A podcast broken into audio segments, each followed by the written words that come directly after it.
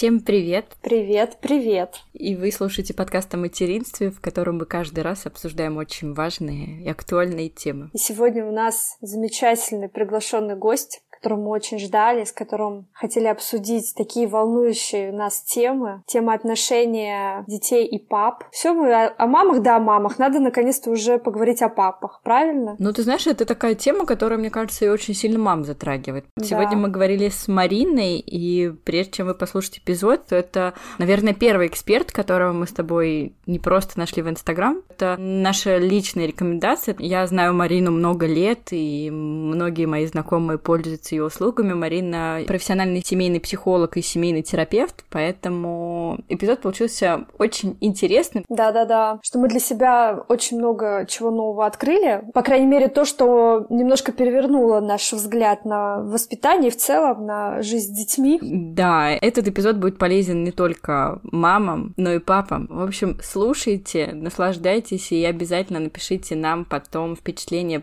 после этого эпизода. Всем приятного прослушивания.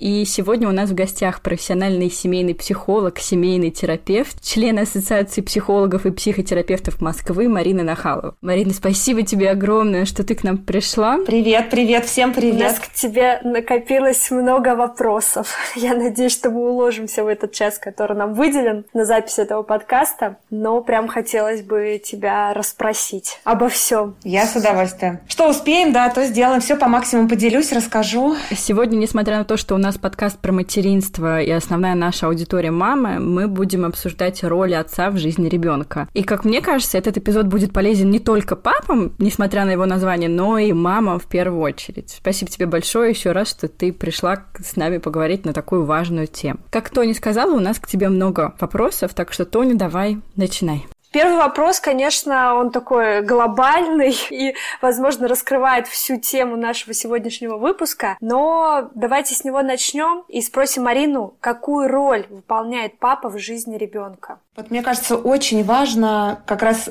мы только начали, что несмотря на то, что подкаст для мам, да, мы поговорим про папу. Вот несмотря на то, что есть мама, у ребенка есть еще вторая половинка, да, вторые пятьдесят процентов или вторые двадцать три хромосомы. И это папины хромосомы, и без них не получится ни один ребенок до сих пор. Как бы не двинулся вперед наш прогресс, папа, ну, является очень такой ключевой фигурой в жизни ребенка. И не просто как человек, который помогает зачать его, да, но и как тот, кто помогает ребенку идентифицироваться. То есть ребенок не может понять, кто я есть, на все триста шестьдесят градусов, да, или на все сто процентов, без того, чтобы познакомиться со своим папой. Будь то полная семья, будь то неполная семья, папы могут присутствовать, могут отсутствовать, могут присутствовать частично. Задача мамы, в первую очередь, да, познакомить ребенка с папой. Где-то около трех лет, где-то в районе трех, ребенок обнаруживает, что вообще-то кроме мамы есть еще вот какой-то мужчина здесь, который не просто есть, а еще и претендует на мою маму. И вот в этот момент задача мамы, возьмем так, вариант благополучной истории, да, потом поговорим про вариант, когда есть отклонение. При благополучной картинке мама говорит: да, представляешь, есть папа, смотри, как он классный. Она рассказывает, что с ним можно тоже играть, что папа может быть включен в какие-то жизненные обстоятельства ребенка. То есть она говорит малышу, что ты похож или похожа на папу, и что вообще-то классный чувак, что он здесь вот не просто так, а он вообще-то имеет ко всем нам отношения, и что тебя бы не было, если бы не твой папа.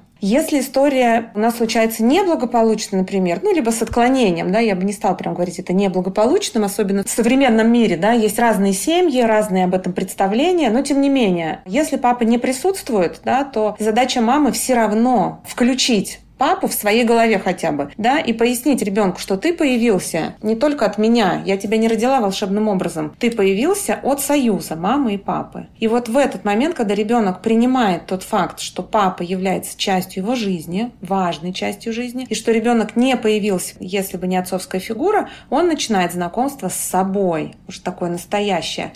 И дальше это вот в зависимости от пола, да, девочка начинает знакомиться с папой и понимать, что она девочка, потому что через маму понять, что ты девочка на уровне, ну, как сознания, конечно, но расцвести рядом с мамой девочке очень сложно, потому что ей нужен мужской взгляд, нужны папины руки, нужны папины восхищения, да, мужские. А мальчику то же самое, да, ему для того, чтобы понять, что я мужчина, мама даже самая продвинутая, самая понимающая профессор психологии не может одного мальчика воспитать без того, чтобы идентифицировать его с отцом. То есть в обоих случаях, да, и для мальчика, и для девочки, чтобы понять, кто я и какой я, нужна отцовская фигура. А есть ли какие-либо различия влияния отца на жизнь мальчика и девочки? То есть ты сказала, что девочка расцветает, а мальчик познает свою силу. Разница есть. То есть папа для девочки, он ей создает среду, при которой она получает несколько для себя ключевых ощущений, которые для женщины потом будут впоследствии важны. Что это? Это доверие мужскому полу, то есть доверие другому. Она с мамой одинакова. Папа, он как бы иной, да, он, у него все по-другому устроено. И для того, чтобы девочке впоследствии построить отношения с мужчиной, она должна в раннем детстве принять, что этот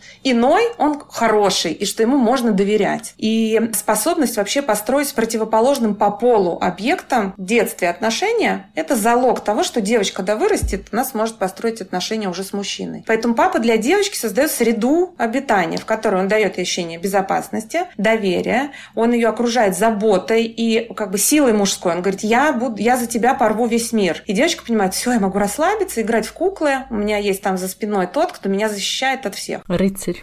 Ну, знаешь, как я бы это не назвала рыцарем, потому что рыцарь, это чуть попозже у нее это появится, да, вот это ощущение рыцарства, она будет еще за него сражаться с мамой, будет пытаться победить маму свою, чтобы этим рыцарем обладать.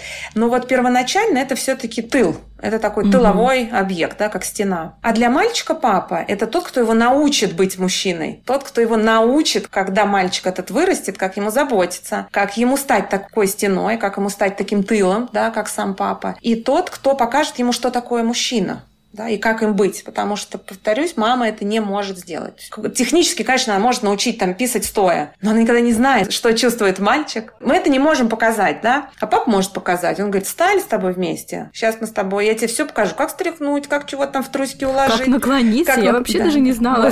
У меня Максим раскрыл эти секреты, я даже не знала, что есть что-то там специальное. Поэтому, конечно, это очень важно, чтобы папа все эти вещи мальчику объяснял, да? А мама девочки, но девочка ходила к папе, и говорю: красиво у меня платье. И папа говорил: да, божественное платье. Она шла и перед мамой фентилями крутила, что у нее божественное платье. А вот если остановиться временно на мальчиках, да, я хотела тебя спросить о том, что, ну, так скажем, мужчинам из наших стран, да, с нашей ментальностью, они всегда хотят вот из сыновей сделать мужика, да, что вот мужик не должен плакать. И на что мужчинам и даже женщинам сделать акцент в воспитании сыновей, чтобы вырастить мужика, но при этом не сломать и вот не перегнуть в чем-то палку, потому что я сейчас лично с этим сталкиваюсь, что мне папа что-то говорит: ты мужика растишь или нет? А я как бы это мой сын. Когда-то он будет мужиком, но мне хочется его где-то оберегать еще. Вот, поэтому важно, чтобы были и мама, и папа. Поэтому мама оберегает, облизывает, как кошка, да, все ранки, все говорит: иди поной, иди поскули, иди, мой котик, я тебя подержу. Ты можешь плакать, жаловаться, скулить. И это тоже нужно. Да? А дальше должен появиться отцовская фигура, которая скажет: ну-ка не реви,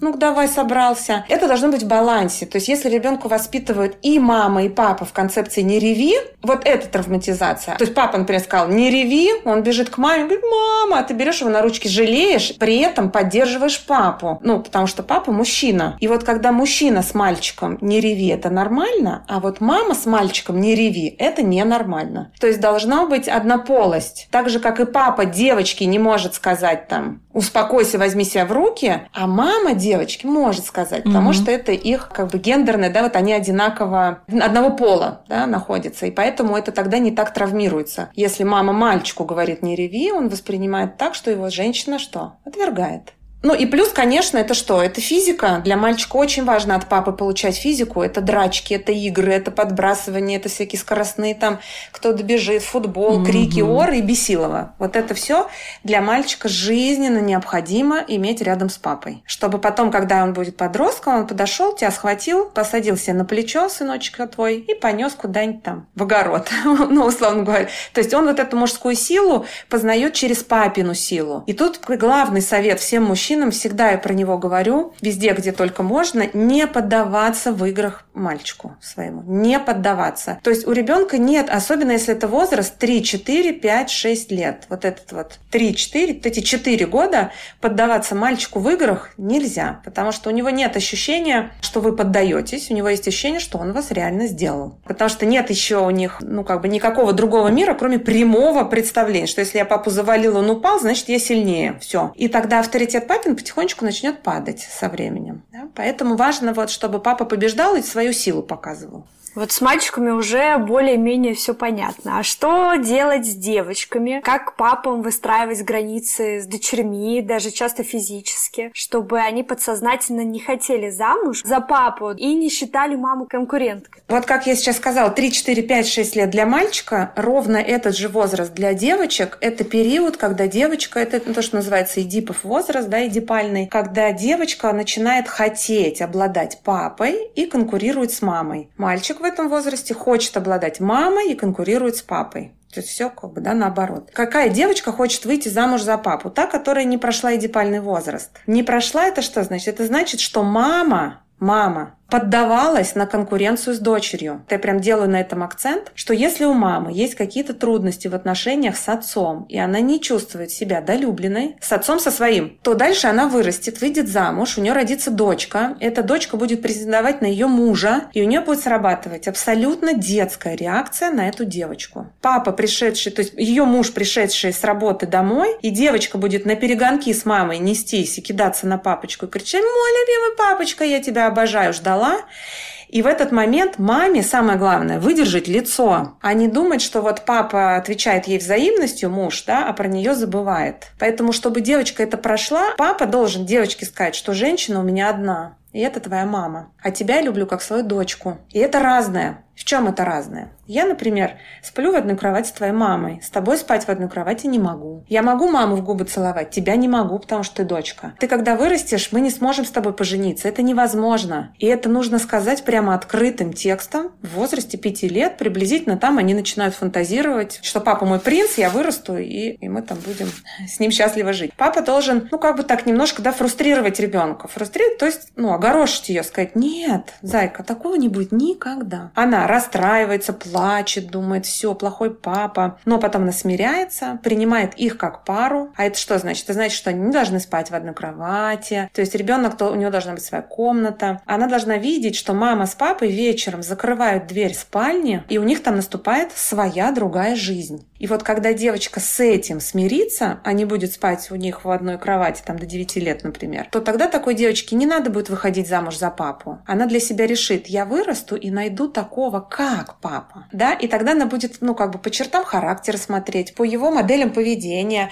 а не папу в прямом смысле слова на двадцать лет старше себя. Да? Никого не хочу обижать сразу, да, и, потому что моя задача поделиться и рассказать, я не знаю, наши слушатели, да, что если вдруг вы себя в чем-то узнаете, это не, не потому, что я вас там как-то обижаю, это просто объективная реальность. Для того, чтобы девочка не выходила замуж за своего папу, то есть у них не был бы брак с разницей в двадцать лет, важно, чтобы девочка смогла справиться с тем фактом, что ее мама и папа — это пара. И она эту пару никогда разбить не сможет. А с мальчиками такая же ситуация, да? Потому все что то же самое. У меня, потому что Лука тоже все время говорит Максиму, что я его жена, Луки. Вот, вот. А, а сколько говорит, Луке?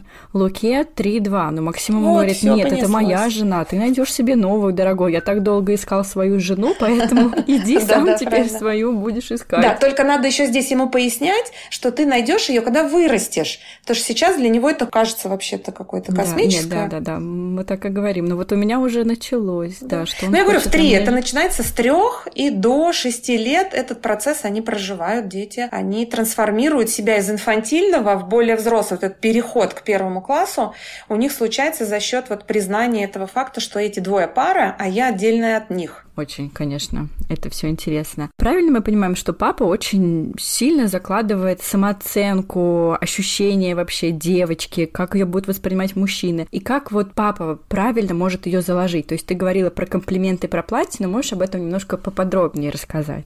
Вот вы правильно говорите про границы, потому что папе же тоже непросто вообще-то сталкиваться с девочкой, которая тоже для него инородна абсолютно. Потому что с пацаном понятно, дал подзатыльник, там по жопе, схватил одной рукой, там, не знаю, нагрузил его пакетами, пошли. С девочкой все это нельзя. ну, как бы ты все это не сделаешь. Вот у меня было одно время клиент, у него, ну, очень давно, лет десять назад, у него было четыре дочери. Одна отжималась, другая сдавала кросс, третья бегала на лыжах, а четвертая подтягивалась. Он, кстати, честно сказал: слушайте, мне не дали пацана там наверху, значит, мои девчонки будут, ну, как бы отрабатывать там за всех потенциальных мальчиков. Папе бывает не просто столкнуться с тем, что девочка, она другая, что она нежная, что надо слушать ее чувства, а не давать ей рекомендации, что когда она приходит, садится и говорит: папа, этот Вася козел меня обидел, папа что говорит? Дай ему сдачу. Говорит: нормальный, здоровый папа. То же самое делают взрослые мужчины, да, приходит женщина домой: я устала от начальника козела, он, он ей говорит: увольняйся. Женщина говорит: ты меня не понимаешь, мне не надо твоих советов, я хочу, чтобы просто я поныла. Вот эта вот возможность поныть, это и есть ключевая вообще компетенция для пап, разрешить дочери проявлять эмоции и выдерживать ее эмоции. То есть она плачет, жалуется, он слушает, сочувствует и говорит: бедная моя девочка. Это раз, да. Второе, то, что касается границ, как мы проговорили, про обязательно никакого хождения перед девочкой, да, в каком-то нагом виде, никакого совместного купания после пяти лет, никакого совместного спанья без там пижамы. Вот это все очень, ну, сильно так нарушает, да, границы для девочки. И третье — это подчеркивать ее достоинства, именно женские глаза, внешность. Понимаете, девочка, она, в отличие от мальчиков, рождена все время ждать. Вот смотрите, вот родились мальчик и девочка, встали возле зеркала. У кого очевидное преимущество сразу? Вот очевидное преимущество. Мальчика, потому что да. Девочки всегда ждешь, когда у нее волосы вырастут, чтобы хвостик да. можно было сделать. И именно так. Волосы, грудь, когда вырастет, когда придут месячные, ждут. Потом она ждет, когда забеременеет. Потом она ждет девять месяцев от ребенка, потом она ждет и так далее. Девочки обременены на вот это вот ждать, а мальчики обладают, да, явным преимуществом получать все здесь сейчас. И поэтому у кого есть, например, разнополые дети, да, вот тоже рекомендация, все говорим про этот возраст, три, четыре, пять, не купать их вместе, не соединять, то, что они проживают в этом возрасте, мальчики, девочки, очень разные процессы, и чтобы они друг от друга не ранились. Ну, я чуть отклонилась, вот если про папу, да, задача папы — держать границы девочки. Марина, не может ли папа немножко перегнуть палку? Я приведу пример. Например, у меня папа, он очень-очень нежный, ну, хороший папа, но когда я была маленькая и подросток, мне папа всегда, наоборот, настолько захваливал, он мне говорил, что я прям, ну, фотомодель. Я обычная хорошая девушка, но не фотомодель. Но примерно, да, самооценка, мне кажется, у меня, возможно, из-за этого где-то могла быть завышена, потому что вот папа мне всегда говорил: слушай, ты самая красивая, ты просто вот фотомодель, ты порвешь всех. При этом, конечно, у меня была мама, которая мне говорила: слушай, ну это у тебя так себе, это у тебя не очень, это у тебя вообще там чуть ли не от папы, ну как бы успокойся, ты нормальная, хорошая. Но вот у меня как-то был баланс, но не может быть какого-то перекоса как раз из-за вот этого папиного восхищения красотой своего ребенка. Знаете, вообще так в академической психологии даже нет такого понятия завышенная самооценка или заниженная. Она либо есть, либо нет. Что такое самооценка? Mm-hmm. Это когда человек может оценить себя относительно обстоятельств, в которых он живет, адекватно. То есть если человек на последние деньги покупает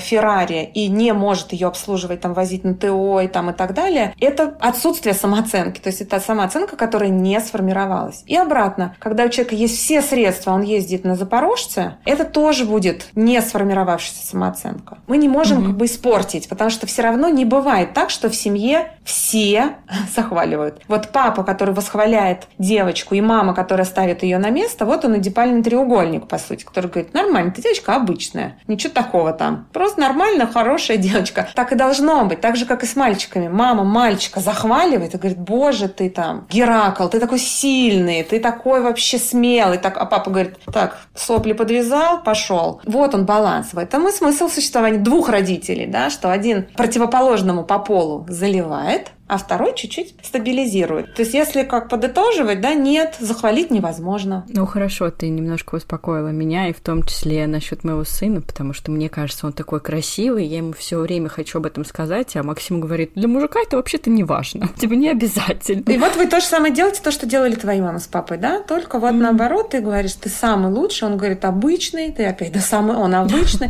То есть, главное, чтобы вы это не делали одновременно просто, да, что когда ты ему расчесываешь волосы, говоришь: боже, какой ты красивый, красивый у меня получился. А он тут же сидит и говорит: да ладно, нормальный, ничего там прям необычного. Чтобы это было не в один момент времени, да, чтобы у ребенка не было расщепления. Угу. А в каком возрасте влияние отца наиболее важно для ребенка? Пять лет. Вот это самый важный возраст. Вообще вот эти вот четыре, пять, шесть лет, вот я не зря на нем так подробно останавливаюсь, потому что именно вот эти три года, три-четыре года, да, ну с трёх до шести вот так берем и депальный, ровно эти три года возобновятся в четырнадцать, пятнадцать, шестнадцать лет. То есть ровно то, что сейчас заложится у ребенка в этом кусочке, то, как папа себя будет вести, мама себя будет вести, все то же самое возобновится в подростковом возрасте только в двойной силой. Поэтому самый главный возраст – это пять лет. Чем он самый главный? Папа не должен проиграть ребенку, если это мальчик. Он не должен быть выселен из маминой кровати, потому что мальчик хочет спать с мамой. То есть папа должен остаться, ну, как бы главной фигурой внутри семьи. Главной фигурой внутри семьи я имею в виду как тот, кто обладает мамой. Мамой обладает папа, да, и все, не может быть другого варианта. И тогда этот мальчик, когда вырастет и будет ему тринадцать, четырнадцать, пятнадцать, он спокойно пойдет строить отношения с девочкой. А для девочки то же самое, да, возраст, который важен, влияние папы, это пять лет, чтобы она разочаровалась в концепции, что она папина принцесса. То есть она должна понять, что нет. И когда ей будет пятнадцать, она абсолютно спокойна, с уверенностью в себе, со знанием, что внутри у нее есть парность как опция, потому что она видела маму с папой в качестве пары, и она Она пойдет себе искать хорошего мальчика, а не просто где-то там вот таскаться в поисках хулигана. Моему ребенку, допустим, сейчас четыре года, и он очень сейчас зависим от меня, и я понимаю, что в какой-то момент, скорее всего, этот период закончится, и мне нужно отпустить его к отцу, чтобы они уже больше времени проводили вместе, и я, наконец-то, зажила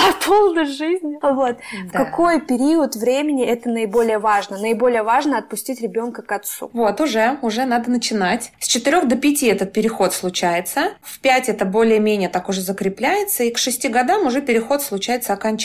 То есть вот пару лет на это есть как раз, да. И как мы делаем переход? Мы ребенку как можно чаще говорим, а это спроси у папы, а это сделай с папой, а это вот попроси у папы. То есть мы так вот тихонечко, да, туда его двигаем. Мальчик перейдет к папе только если мама не против. То есть мама должна говорить, какой у нас сильный папа. Ой, ты весь в папу. А ты знаешь, что папа вот такой? То есть это не просто вот дифирамбы, да, а именно в, ну, в каком-то жизненном аспекте, когда вы взаимодействуете. Вот он делает там, ребенок, не знаю, пять приседаний, говорите, класс, вот папа тоже умеет делать еще, знаешь, что он тебя научит. Сейчас ты подрастешь, он тебе обязательно покажет, как это делать. То есть мы вот так все время держим папу у себя в голове и показываем ребенку, что быть похожим на папу – это классно.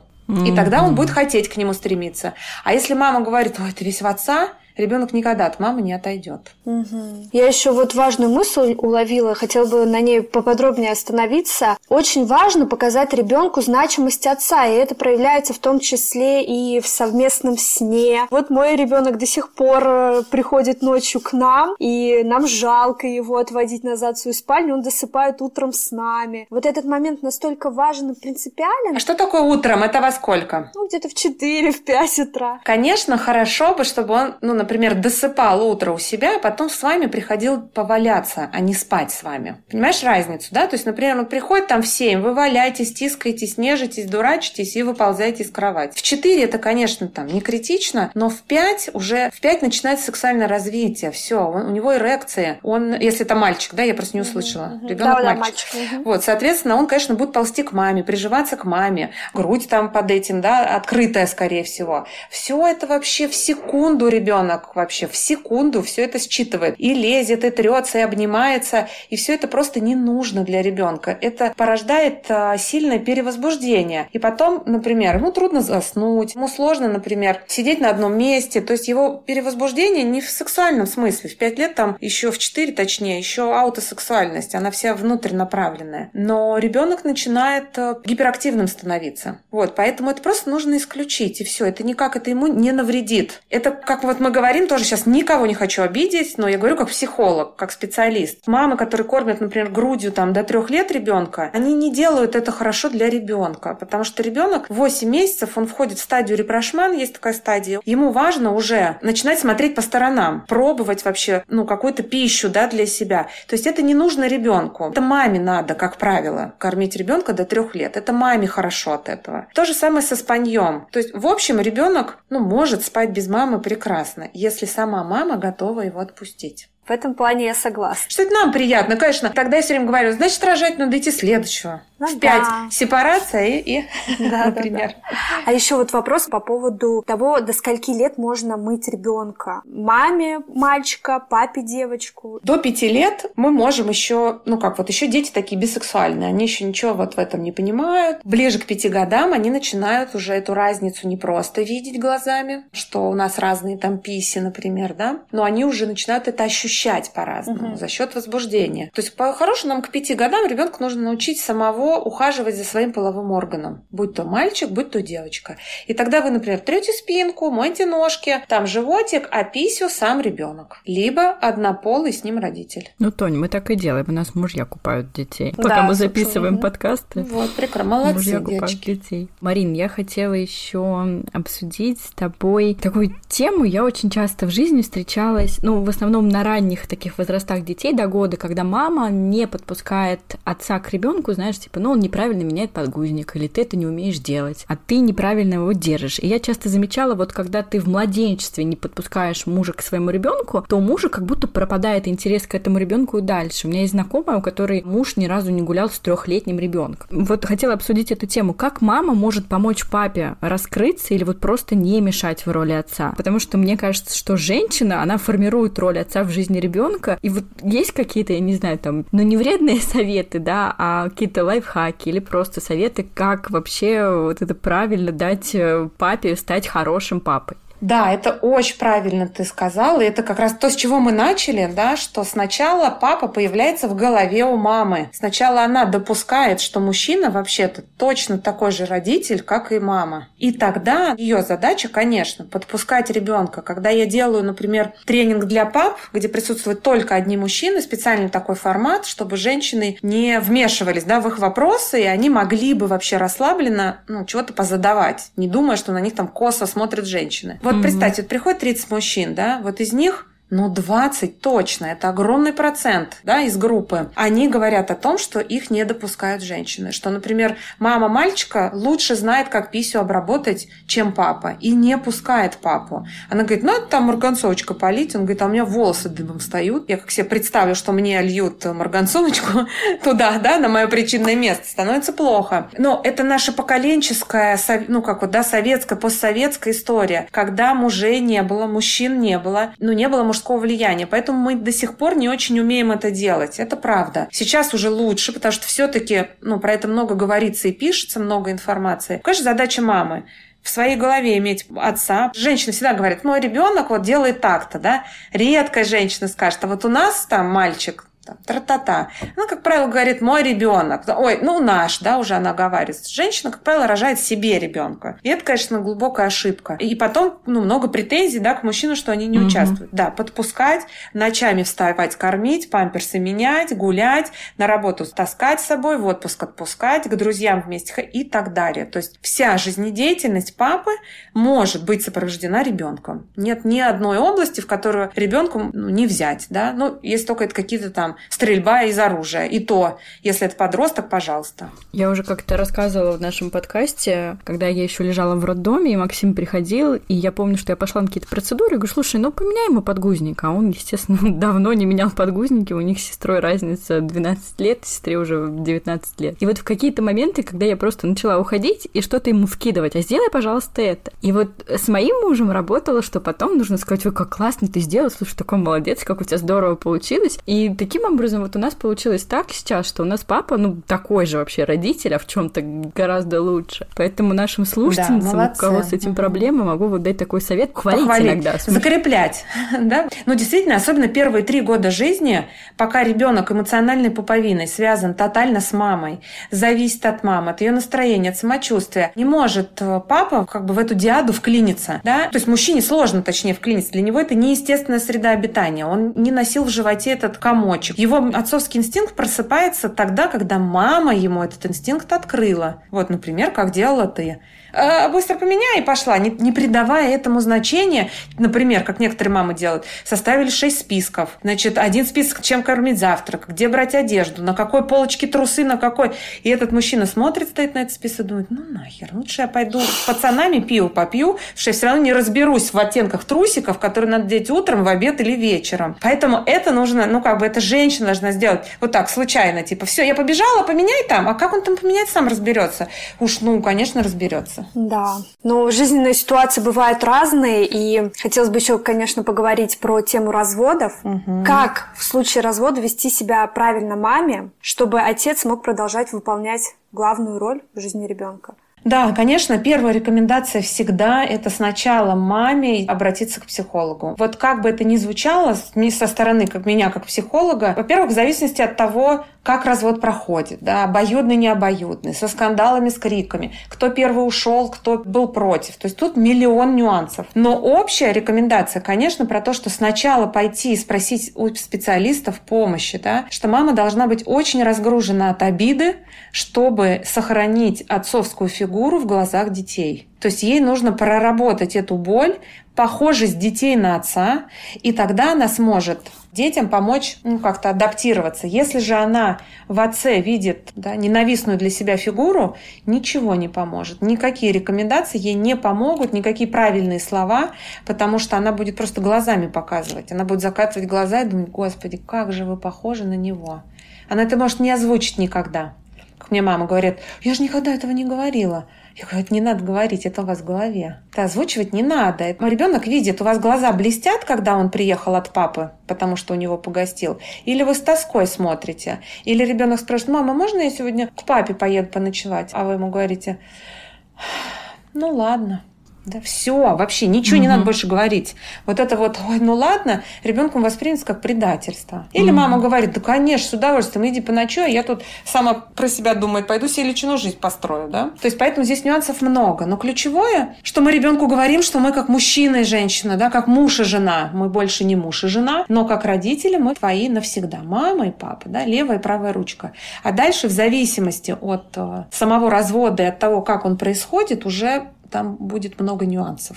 Я вот часто замечала, люди, которые в разводе, к сожалению, мама прям при детях говорят какие-то плохие вещи про отцов, и не только там «ты похож на него», но вот просто начинают какие-то случаи жизни рассказывать. И мне в какие-то моменты, да, вот всегда, правда, когда я это слышала, мне так неудобно и больно за ребенка вот было. Поэтому, наверное... Ты испытывала его чувства, чувства этого ребенка. Это называется контрперенос. То есть ты, находясь в пространстве, это не твои родители, это не твоя ситуация, но ты как бы видя, что это происходит при ребенке, ты автоматически считываешь его чувства и начинаешь испытывать неловкость, желание провалить сквозь землю. Это ровно то, что испытывают дети, когда родители при них устраивают разборки, кто есть кто. Вот так делать не надо. Не надо, да. Это детям очень вредно. А вот если папы нет, он умер или вообще не присутствует в жизни ребенка, ну, так бывает, да? Как могут другие мужчины, да, в семье или окружении дать ребенку какой-то вот мужской ресурс? Часто дедушки пытаются заменить отца, или да, как это происходит? Дедушки, дяди, старшие братья, да, обязательно тренеры какие-то, учителя.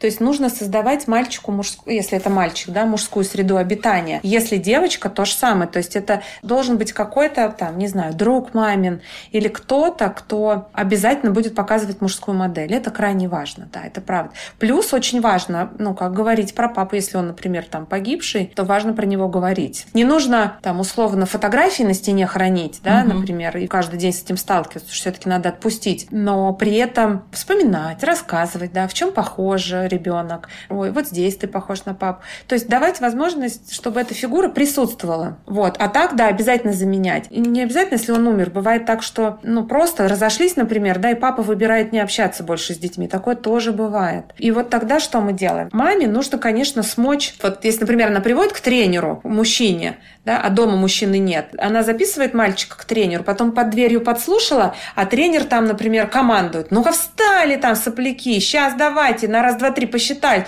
И мама говорит: «Боже, какой жестокий тренер», и забирает свою лялечку оттуда. Да? То есть вот это как бы не работает, потому что нет модели мужской, она пугается этого, ей кажется, что это жестокость. Я не беру сейчас какие-то статистические случаи, да, когда там реально тренеры издеваются. Но бывает, что тренер-мужчина, воспитывая пацанов, они делают это строго, они там сопли не, на кулак не мотают.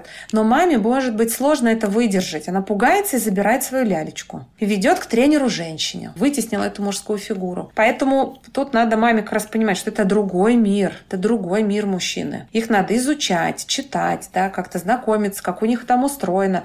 Есть прекрасная книжка «Под тенью Сатурна» Вот, например, для всех пап мальчиков рекомендую большими буквами, чтобы понять вообще, как это взаимосвязи рождаются. А для пап девочек всегда папина дочка. У вас литературу могу давать? Вот, да, могу. Конечно, обязательно. Это только с чем можно познакомиться, почитать, чтобы хотя бы папы, сами папы почитать, чтобы они понимали вообще, что происходит-то в мире, в мире внутреннем девочки и мальчика, и как это устроено. Раз мы заговорили про книги, хотела у тебя спросить мнение. Я два раза начинала в жизни читать книгу «Материнская любовь» Некрасова. Некрасов, да. Хорошая mm-hmm. книга или нет? Хорошая, да. Знаешь, она чем сложная? Во-первых, она немножко религиозная, американизирована. И плюс она, как и любая, в общем, такая психология, но беллетристическая все-таки там. Все-таки это не профессиональная, да, какая-то академическая, но она не угу. близка тем, у кого не было гиперопекающей матери, поэтому она тебе может не заходить. Из того, что ты сказала два слова про маму, да, у тебя она не была гиперопекающей мамой, которая лишала жизни, да, ребенка. Ну, я как-то, знаешь, вот воспринимаю эту книгу, читаю, перекладываю на свои отношения с сыном, потому что я сейчас себя больше как маму воспринимаю. Да, да. И в какие-то моменты, понятное дело, что у меня пока совсем маленький сын, ему три года, uh-huh. и все три года я его безумно люблю, и у меня еще пока нет там планов из него настоящего мужика растить. И когда я читаю, у меня какое-то чувство вины просыпается, что, может, я его слишком сильно люблю. А что будет, если я его перелюблю? А что будет вот так uh-huh. вот, как написано в этой пугает книге? Я так читаю, немножко, пугает, да? Она меня пугает. Она хорошая, но поэтому я и говорю, что я ее обычно даю читать мамам взрослых детей. То есть она хорошо работает для мам детей-подростков.